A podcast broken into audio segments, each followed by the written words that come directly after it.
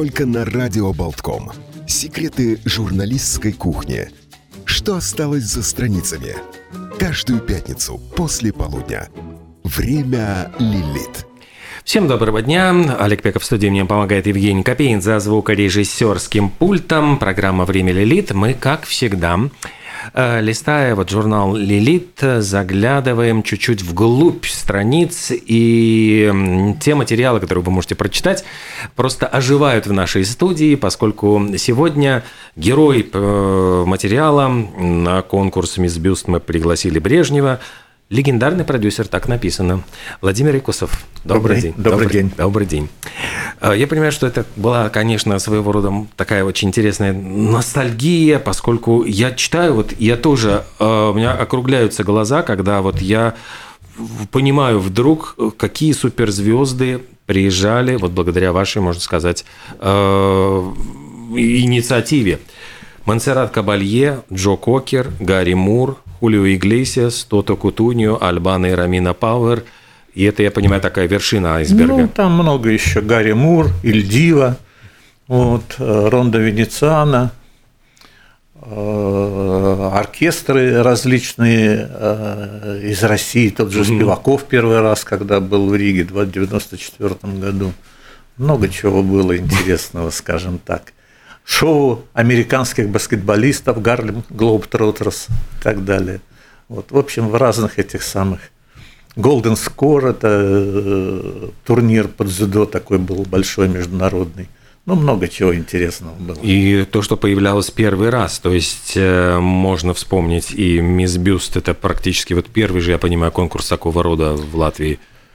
Ну, первый и последний, наверное, могу сказать. Просто если ты вспоминаешь эту тему, то мы его проводили тогда, когда в Советском Союзе секса не было. И получается так, что, во-первых, это очень такая грамотная пиар-акция. То есть это сделано было 31 год назад, как раз 15 августа, через 4 дня будет 31 год исполнится. Ну, смысл такой, что, ну, как бы те, кто постарше, они до сих пор это все помнят. Вот надолго осталось в памяти у тех зрителей, которые были тогда и соучаствовали в этом деле. А молодежи это, конечно, неизвестно и понять совершенно невозможно, абсолютно. Вот. Но, как говорится, что сделано, то сделано. За это, в принципе, не стыдно, потому что это было не пошлое шоу, а, так сказать, гимн женской красоте. А что помешало дальше его проводить? Какие-то цензурные работы? Ну, это уже было просто неинтересно никому. Вот один раз можно было сделать, то есть это был такой гвоздь, когда действительно не было там ни ночных клубов, ни стриптиза, ни развалов порно-журналов во всех киосках и так далее, и так далее. Вот, ни магазинов этих, ни, соответственно, ни кинофильмов и так далее. То есть ничего этого не было. Тогда это было вот одно слово «Мисс Бюст», в общем, вот это вот круто. Причем «Бюст» было написано как «just» английскими, латинскими буквами. И такого слова не существует ни в русском, ни в латышском, ни в английском языке, так как это было написано. Но, тем не менее, народ как бы очень быстро сориентировался и понял, о чем идет речь. Ну и, так сказать, зал был полон, несмотря на то, что билеты были очень дорогие, и вообще представление начиналось в полночь. Такого раньше не было, то есть раньше все концерты, спектакли и так далее всегда начинались там, в 7 часов вечера и тому подобное. А это было первое шоу, которое начиналось в полночь.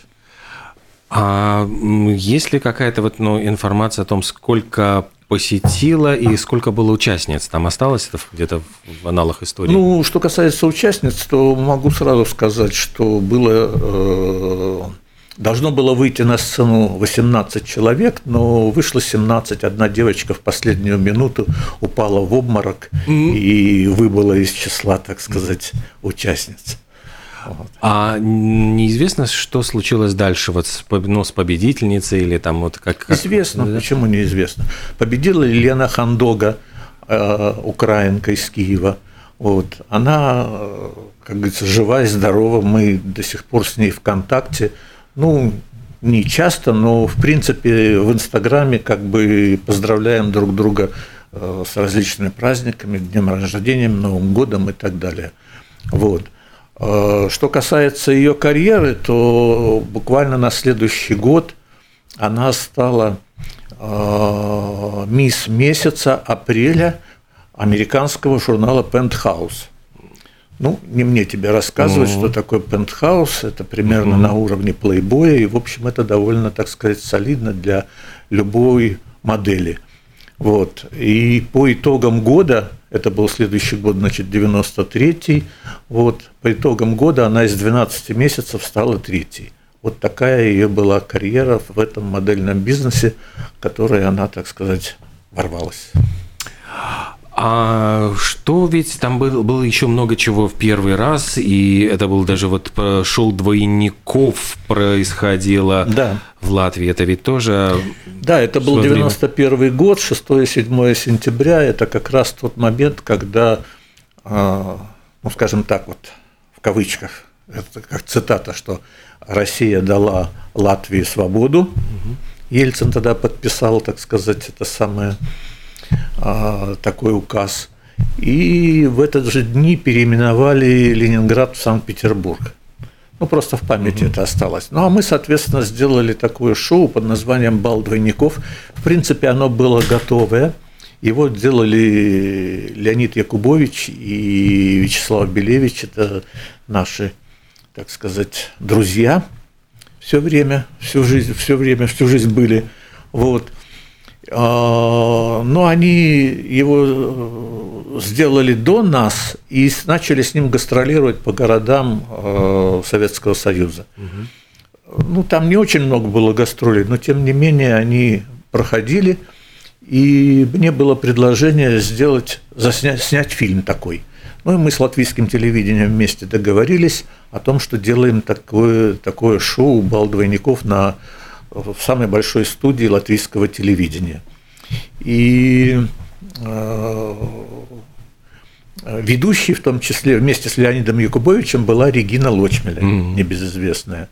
Вот, спасибо ей за это. И это была прекрасная программа. Там были двойники как политиков, ну, тех времен, скажем, да, вернее, разных времен. Там Гитлер, Ленин, Сталин, Брежнев, Миттеран, Коль, Тэтчер, вот, Фидель Кастро, Саддам Хусейн и так далее. И также были двойники певцов различных, мировых звезд и российских. Ну, Мадонна, например, Майкл Джексон, вот, из российских, там, ну, не знаю, Николаев, вот, Пугачёва, Эдита Пьеха и так далее. И вот это вот все было шоу, отрежиссировано и заснято в Риге здесь. Снимали 2 дня, 6 и 7 сентября, потом монтировали фильм и показывали его не только здесь, в Латвии, но и по первой программе всесоюзного телевидения. Пользовался успехом. Да, поразительно. Но вот если сделать пару шагов назад, откуда вообще эта страсть к... Ведь такой профессии, ну, по большому счету, как продюсер, в Советском Союзе не существовало. Да. Откуда вот это вот возникло желание этим заниматься? То есть организация, ну, это вот этим занимались, ну, скажем, администраторы, там, не знаю, филармонии или там госконцерта, там, ну, такая вот вроде бы была, но в коммерческих условиях это же совершенно другое. Да, действительно, это перешло после того, как, ну, скажем так, развалился Советский Союз, вот, и начали, все пустились в свободное плавание, деваться было некуда, нужно было вообще что-то делать, самому себе придумывать работу, самому себе придумывать занятия и постараться еще так, чтобы на этом можно было каким-то образом заработать, существовать вообще хотя бы. Вот. Ну, для нас это, для меня, в частности, это произошло совершенно случайно, вот, вне всякого сомнения, потому что мы придумали сделать такое, открыть такое помещение, которое что-то было между центром обслуживания молодоженов и клубом молодой семьи. Вот. И придумали концепцию, разработали проект. Нам удалось получить подвалы под центральным ЗАГСом. Это здесь в 2 шагах на Луна-2. Вот. Мы, так сказать, начали там работу, отрыли эти подвалы, углубили на 1 метр все это, вычистили все сараи, все, что там было. Вот. А пока это все происходило, сидели там, арендовали 1 комнатку в этом ЗАГСе. Ну, закончилось это тем, что в конце концов нас выгнали из этого подвала. Ну, и там уже дальше пошла своя жизнь, а нам нужно было что-то делать. А в это время, пока мы там сидели, пришла такая бумага, меня заведующая ЗАГСом вызвала и сказала: вот есть такое предложение провести региональный конкурс международного конкурса «Семья-2000». Вот. Ну, тоже конкурс молодоженов, скажем так. Вот. Ну, мы подумали, а почему нет? Взяли и организовали, и провели таких 2 шоу в 90-м и 91-м годах. Вот здесь, вот в Риге. Пользовалась тоже популярностью. Был полный зал Дома конгрессов, вот, и Латвийской филармонии. 2 раз. Ну, в общем, было здорово. Много знаменитостей всяких, так сказать, там выступало, награждало и так далее. То это был, то, я понимаю, такой опыт, который был приобретен именно вот на пустом месте. Да, вот сделали эти первые шоу, и как-то пошло, и подумали уже вот дальше. Вот, в частности, на это шоу приехал тот же Якубович из Москвы к нам в гости. Тогда его еще знать никто не знал, конечно. Но, тем не менее, в наших разговорах он сказал: а вот есть такое шоу «Бал двойников», а давайте сделаем это. Ну, и мы, соответственно, в 91 году в сентябре это сделали. Потом еще было несколько шоу, из которых... То есть это шоу, это я имею в виду оригинальные шоу-программы, которые можно сделать только 1 раз. То есть вот ее собрал, организовал, финансировал, нашел финансирование и так далее, и так далее. И в крайнем случае можно было заснять на видео для того, чтобы потом можно было посмотреть. А повторить это невозможно. И к этому можно отнести тот же «Мисс Бюст» и «Бал двойников», и потом следующие, которые были: «Офис Квин», «Королева офиса», конкурс модельных агентств Прибалтики, «Балтик Стайл» и так далее. Ох, а ведь был еще один такой, вот я бы сказал, бал, который вошел в историю и в Латвийскую книгу рекордов. Это новогодний телебал 1993 года. Да, это был так называемый телевизионный гадабал, вот, в новогоднюю ночь 92 на 93 год. Это действительно мы его делали с латвийским телевидением вместе. Вот, у нас были тогда очень хорошие, так сказать, контакты, завязки там. И проводился он во Дворце спорта, и это был действительно тот бал, на который собрались все, скажем так, сливки общества: министры, дипломаты, правительство, известные люди и так далее. Он снимался в прямом эфире, вот, показывался, и вошел действительно в книгу рекордов Гиннесса Латвии как самая большая, продолжительная, прямая трансляция, ну, на тот момент, конечно. Он шел 4,5 часа, и выступало очень много известных артистов. Во-первых, конечно, наши, местные, там, Лина Гаранча та же, это самая, вот, из гостей были... Ну, из России была Маша Распутина, например, а из западных гостей знаменитый рок-музыкант Рик Вейгман. Вот меня просто поразил этот эстетический разброс. Вот от Маши Распутиной до Рика Уэйкмана из группы Yes, ну да. И там и сольного. Именно там... так, из группы Yes, да, в то время он был. Это ж вообще... Невероятно. Это было действительно невероятно, да, для того времени вообще. Ну, сейчас кто-то, может, его знает, кто-то не знает, но в тот момент группа Yes была на уровне Rolling Stones, Beatles и так далее. Kiss, вот. Так что...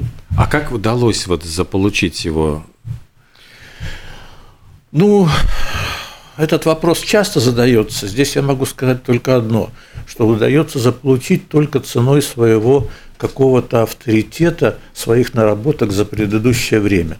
То есть, если ты простой, как бы, человек, не имеющий к этому никакого отношения, то никто с тобой разговаривать не будет по организации гастролей, концертов таких звезд, которых я называл. И только наработанное за предыдущие годы дает возможность, чтобы с тобой начали вообще разговоры, переговоры. Обязательно будет наш визави изучать, что ты сделал до этого, чем ты вообще, так сказать, занимался.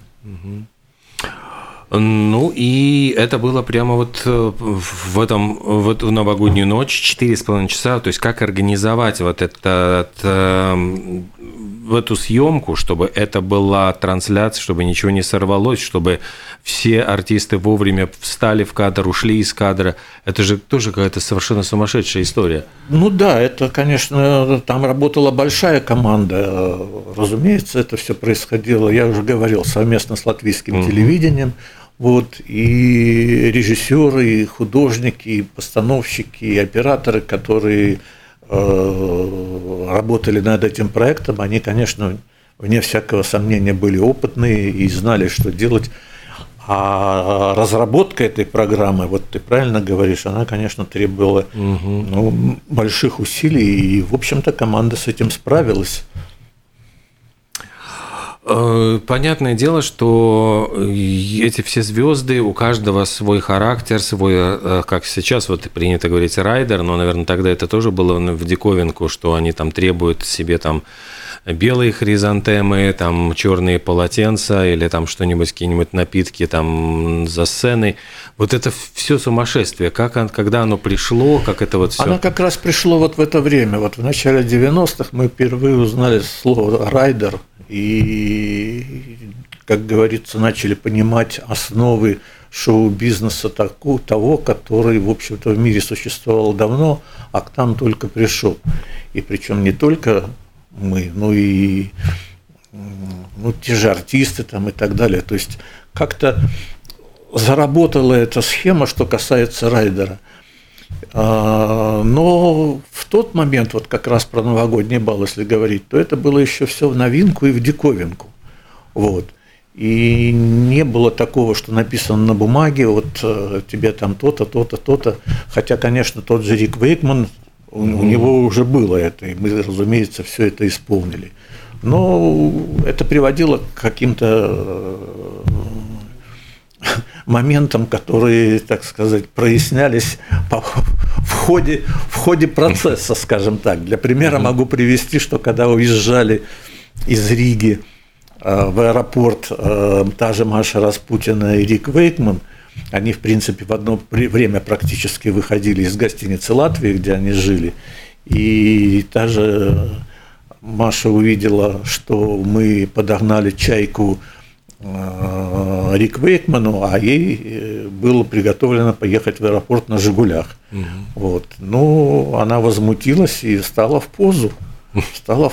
И был такой неловкий момент, потому что это аэропорт, это надо мчаться быстро, что делать и так далее. То есть в машину одну невозможно гонять два раза. Да, и тогда тот же Рик Вейгман, когда посмотрел и понял ситуацию, он подошел ко мне, похлопал по плечу и сказал «no problem». Вот. И отдал эту чайку Маше Распутиной, а сам сел в «Жигули», причем она была, ну, не одна, она была со своим этим самым сопровождающим, так сказать, директором, вот, а он был с женой и с двумя детьми. И они спокойно сели в «Жигули» и доехали до аэропорта. Большое ему спасибо за это. Ну, то есть, это вообще, конечно, можно книги, наверное, писать вот с воспоминаниями о том, как это все было, с какими-то этими звездами, потому что момент, когда Рик Уэйкман пересекается с Машей Распутиной, мне кажется, это вот просто достойно Пелевина, ну, просто эта ситуация абсурдистская. Ну, да, наверное. Пера Пелевин. А что у великих, то есть получается, что чем, можно сказать, все-таки более великая звезда, тем как будто бы меньше у нее таких тараканов в голове. Да, это действительно так. Там потому что речь идет даже не об этих тараканах, а просто о понимании того, что артист, тот, который как бы востребован, он постоянно в разъездах, постоянно в гастролях. Вот сегодня один город, завтра другой, послезавтра третий и так далее.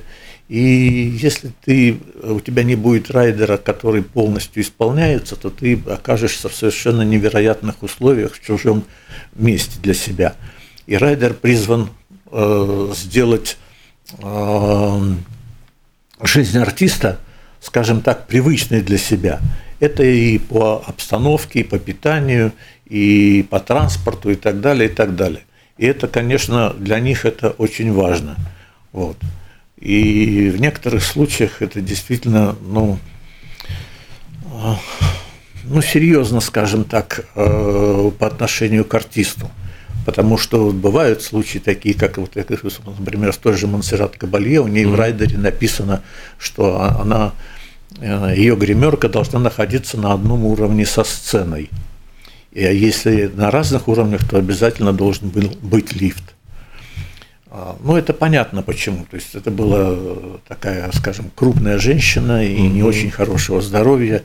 И все эти хождения, переходы для нее составляли определенную сложность. Вот. Но в некоторых случаях это достойно очень большого уважения по отношению к артисту, если что-то преодолевается для того, чтобы выйти на сцену к зрителю. С той же Монсеррат Кабалье был такой случай, я его уже, наверное, в прошлый раз, когда был здесь, тоже рассказывал. Вот, когда мы делали ее концерт в Таллине, то в помещении есть и концерт, а бывший Таллинской филармонии, там нету лифта, и с самого начала снизу идет наверх большая лестница в зал. И другого варианта нет, как только подняться по этой лестнице. И мы, конечно, предупредили, мы написали менеджмент Монсеррат Кабалье о том, что там такая ситуация, и думали о том, что концерт в Таллине под угрозой, что она откажется тогда от этого концерта. Но неожиданно нам подтвердили это выступление. Но было очень, по-живому жутко смотреть на то, когда она подошла к этой лестнице, постояла внизу перед тем, как подниматься, и потом с помощью своих сопровождающих пошла наверх. Это было, скажем так, до слез. Вот что значит великая артистка идет к своему зрителю, скажем так. Потому что я где-то читал историю с райдером, там было какое-то безумное требование, что-то, я не помню какое, 100 орхидей или что-то там какие-то. И эта группа, она заявляла, что они вставили это какое-то безумное требование просто для того, чтобы было понятно, читает их райдер или нет, потому что им было важнее, какие-то другие бытовые вещи. Если вдруг мы говорим, слушайте, мы 100 орхидей белых, просто не соберем, они, окей, не надо, мы поняли, что вы прочитали наш райдер от и до, в остальных пунктах все в порядке, потому что, они боялись, объясняли иногда, они объясняли свои какие-то безумства именно этим, что они по этой фразе, они понимают. Наверное, шутки это самое шоу-бизнеса. Да, потому что иногда говорит, что нам просто люди, не читая райдер. Одно могу сказать, что касается западных звезд, которых мы все знаем, которые на слуху и которые ты сейчас только что называл, райдер у них относительно простой, деловой, четкий, понятный и без всяких этих самых выпендрежей, в отличие от российских звезд, с которыми мы работали в те годы, в 90-е годы, когда появились эти райдеры, там начались тоже эти орхидеи, белые стенки, полотенца определенного цвета, туалетная бумага и так далее. Если еще кого-то вспомнить, я не знаю, Альбано или Хулио Иглесиаса, насколько они были интересными, приятными в общении. Это очень приятные в общении люди, очень приятные. И я не просто это говорю, например, с тем же Альбано мы работали, 4, наверное, раза, в общем, больше 3 раз. И однажды это было выступление в Энспилсе, и я был за рулем, я его вез в Энспилс в своей машине, и мы там почти 3 часа были вместе, и много о чем, разговаривали. Это очень приятный в общении человек. И действительно заслуживающий, так сказать, уважения, потому что, это как бы люди, которых весь мир знает, и когда ты с ними говоришь на простом языке, все понятно вообще, без всякого опломба там и так далее и тому подобное. Ну, а так, из тех, кого ты назвал, плюс еще Тото Кутуньо, могу сказать, что их объединяет всех, Хулио Иглесиас, Альбано и так далее. Это для меня было, скажем так, просто замеченный такой факт, что каждый из них перед тем, как выходить на сцену, в последние, так сказать, мгновения выпивает по полстакана Чивас Регал виски 12-летний. Причем все одно и то же. Наверное, в этом есть какая-то, так сказать, фишка. Тайна. А удалось пообщаться, почему они это делают? То есть это влияет? Нет, я не спрашивал, это просто мое замечание, замечено мной. Может, на связки как-то влияет что-то очень хитрое, действительно. А Джо Кокер, насколько он относился к тому, что для него было ли... посещение Латвии просто, одним пунктом в этой программе, или кто-то из этих звезд интересовался местной культурой, чем-то местными какими-то достопримечательностями? Как раз то, что касается Джо Кокера, то здесь действительно в ответ на твой вопрос могу сказать, что да, интересовался, причем интересовался очень внимательно, с большим интересом. В принципе, мы, конечно, это сами поставили в программу его пребывания здесь. Я имею в виду то, что мы его пригласили посетить Домский собор. В этот день Домский собор был закрыт, но у нас была договоренность с директором Домского собора о том, что мы сможем показать Джо Кокеру это, так сказать, памятник архитектуры нашей. Мы приехали к Домский собор, директор сама проводила экскурсию по Домскому собору, и было там очень, скажем так, он с большим интересом заслушал это все, задавал очень много вопросов, и было видно, что ему понравилась эта часть программы, которую мы для него приготовили в Риге во время выступлений. И еще скажу сразу, что также мы приглашали в Домский собор Монсеррат Кабалье. Это когда она первый раз приезжала в Ригу, и было ее выступление в Национальной опере. И тоже мы в программу поставили Домский собор, она была в Домском соборе, все то же самое, так сказать, происходило. Но что там было интересно, это то, что она в какой-то момент в середине зала, как говорится, в кавычках, можно сказать, попробовала голос. То есть она в полный голос немножко спела, скажем так. И звучало это, конечно, потрясающе в этом зале. Все, так сказать, обалдели. Я до сих пор помню этот момент. И когда она это сделала, после этого она сказала: «Я хочу здесь выступить». И это было действительно... скажем так, искренне сказано. Более того, это все произошло ровно через год. То есть мы договорились о том, что следующий концерт будет именно в Домском соборе, куда она и приехала вместе со своей дочерью Марти, и там был тоже прекрасный концерт. Здорово. То есть получается, что она сама выбрала, можно сказать, место. Да, именно так. Именно так произошло, так, как я сейчас рассказал. А вообще, что влияет на выбор артиста для концерта? Это личные вкусы импресарио, холодный расчет, кто соберет публику. Что здесь в первую очередь? Расчет о публике, конечно, важен, вне всякого сомнения. Но то, что ты сказал, первым поставил, это выбор личный. Это, наверное, действительно для меня наиболее важный, так сказать, аргумент и предпочтения, потому что всех тех артистов, о которых мы говорили, с которыми мы работали, даже тех, кого не назвали, это то, что мне лично самому нравилось, и вне всякого сомнения привлекало внимание уже, когда я стал тем, кого называют типа продюсером, промоутером и так далее. С той же Монсеррат Кабалье, например, ну, буквально у всех нас в памяти тот момент, когда она пела «Барселону» вместе с Фредди Меркьюри, правильно? И вот та песня «Барселона» на открытии Олимпийских игр, она, конечно, в памяти была. И так тронуло, что хотелось вообще, чтобы вот с этими артистами возможно было провести что-то. Но Фреда, к сожалению, Меркьюри не стало, а Монсеррат я поставил себе во главу угла, что я все-таки должен был сделать этот концерт. И эти концерты. Потом мы с ней работали 3 раза, и это тоже осталось в памяти. Жалко, конечно, что ее тоже больше нет на свете.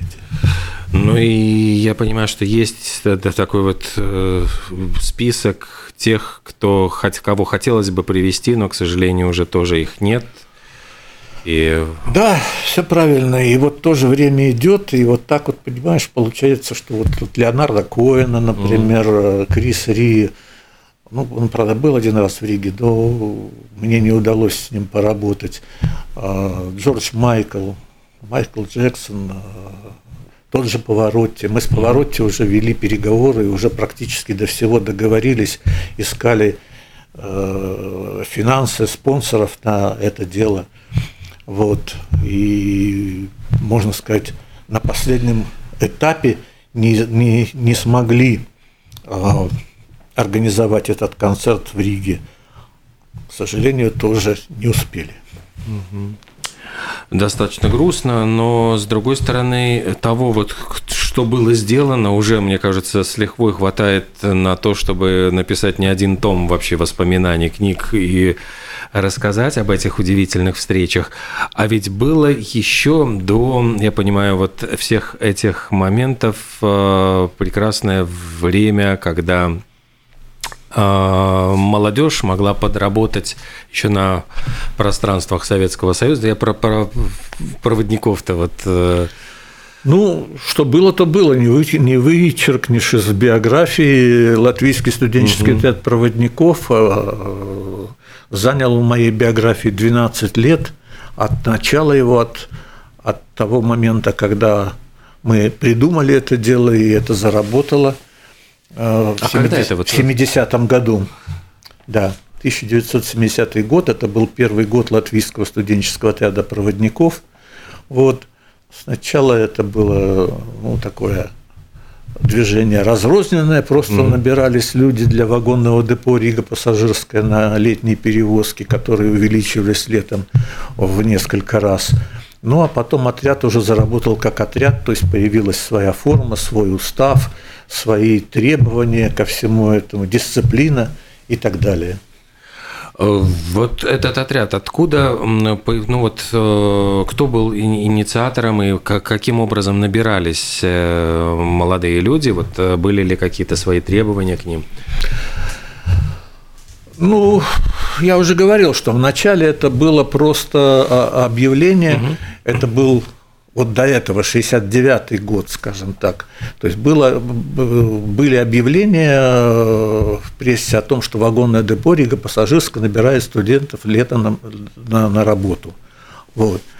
А идея объединить это все, она вот появилась у меня там в 70-м году, и мы начали под эгидой Республиканского штаба студенческих строительных отрядов организовывать вот этот вот отряд проводников, который в 70-м году первый раз поехал на железнодорожных пассажирских поездах из Риги. Вот.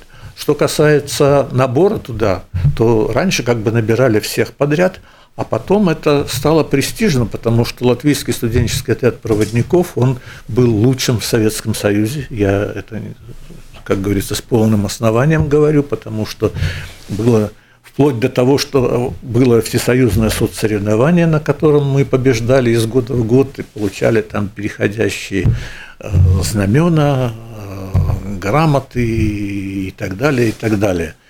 Вот. И попасть в него стало престижно.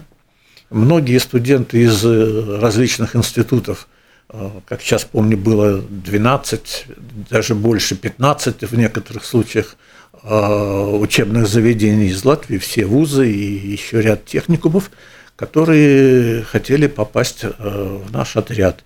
Проводилась большая подготовительная работа. Она основывалась на организационных моментах, что люди должны были обучиться этой профессии перед началом, и также на, скажем так, какой-то политической, не политической, а объединяющей, так сказать, основе, что ребята должны сдружиться, что это позволило им стать каким-то коллективом, который в конечном итоге, память о котором в конечном итоге у них осталась на всю жизнь. И вот недавно, чуть более года назад, мы провели вечер такой, который был посвящен 50-летию студенческого, Латвийского студенческого отряда проводников, на который съехалось много людей из разных стран. Вот, и люди остались довольны, потому что вспомнили о своей молодости, о том, как было здорово вот в те годы, в 70-е, 80-е годы. И до сих пор эти люди дружат. И, насколько я знаю, даже встречаются, проводят всякие. То есть мы опять объединили всех этих людей, и они эту память продолжают, и что не может не радовать. А можно было заработать нормально летом? Да, конечно, конечно. Чем привлекала вообще вот эта работа? Возможностью путешествовать, посмотреть что-то новое, заработать деньги. Вот все то, что ты назвал, она, так сказать, и присутствовала. И возможность заработать, и попутешествовать, потому что человек мог за одно лето посетить вообще. Раньше же из Риги уходило очень много поездов. То есть мы, например, делали, когда в лучшие годы, там 70-е, 80-е, было порядка 40 студенческих бригад на поездах. И маршрутов этих было довольно много, потому что только в одну Москву в сутки, поверь, в сутки уходило 8 поездов, 8 составов. 8, и все были полные. И скорые, и пассажирские, простые, и так далее. Вот, все было, так сказать, заполнено. А кроме этого, поезда были еще в Ленинград, в Воронеж, во Львов, в Симферополь. Очень много южных направлений, вот Симферополь, Новороссийск, Одесса, Сочи, Адлер, Харьков. В общем, все эти поезда обслуживались, они вводились в действие только на летний период, вот, и все они обслуживались фактически отрядом проводников. И эти проводники, в их обязанность, там, готовить чай, там, не знаю, обслуживать пассажиров. Убирать вагон. Убирать вагон, да, конечно. То есть это вот всему обучались они сначала быстро, ускоренно? Да, сначала обучение было обязательно, вот, техническое обучение, и техника безопасности, и вообще должностные обязанности и так далее. Все это побригадно было организовано вместе с вагонным депо Рига-Пассажирская. И студенты, в общем, довольно внимательно к этому всему относились. И, конечно, на поезд просто так никого не пускали, чтобы просто бросить его в котел. Получалось так, что был кто-то, кто ежегодно проходил эту практику. Не один год, а вот да, возвращался. Да, многие хотели, причем была система отработана таким образом, что когда заканчивался трудовой семестр в конце августа, в начале сентября, обычно так до 15 сентября примерно все это продолжалось, вот, то потом, значит, наступал небольшой отдых, где-то до, скажем так, до Нового года. А после Нового года, после сессии января, которая проходила обычно, все сразу уже засучивали рукава, и уже по плану штаб организовывал все эти и обучение, и всякие другие акции. Там были помощи, не знаю, ветеранам, подшефным учебным заведениям, вот, трудновоспитуемым, так называемым, подросткам и так далее. Вот. И как спортивные мероприятия всякие, и как вершина всего этого, это смотр агитбригад. То есть где-то в мае обычно проходил смотр агитбригад, где каждая бригада готовила, так сказать, программу, и борьба шла не на жизнь, а на смерть. Ох, ну а мы, наверное, будем уже завершать нашу сегодняшнюю программу «Время Лилит». Напомню, что в журнале большой интересный рассказ Владимира Икусова, легендарного продюсера, о его работе и о звездах. Много чего, может быть, из того, что не вошло в нашу сегодняшнюю беседу, вы сможете прочитать. Вот, да, я понимаю, что еще... Я просто хотел сказать, ты сказал про Лилит, я тоже хотел сказать в сторону Лилита то, что я являюсь подписчиком журнала «Лилит» с первого номера. Вот. И знаю там многих людей, и тех, кто, так сказать, руководит, и тех, кто там исполняет это дело и так далее, и журналистов. И со всеми у меня хорошие отношения. И читаем мы этот журнал с удовольствием. И думаю, что будем продолжать читать. Спасибо Лилиту за сегодняшнюю встречу. Спасибо большое и до новых встреч. До свидания.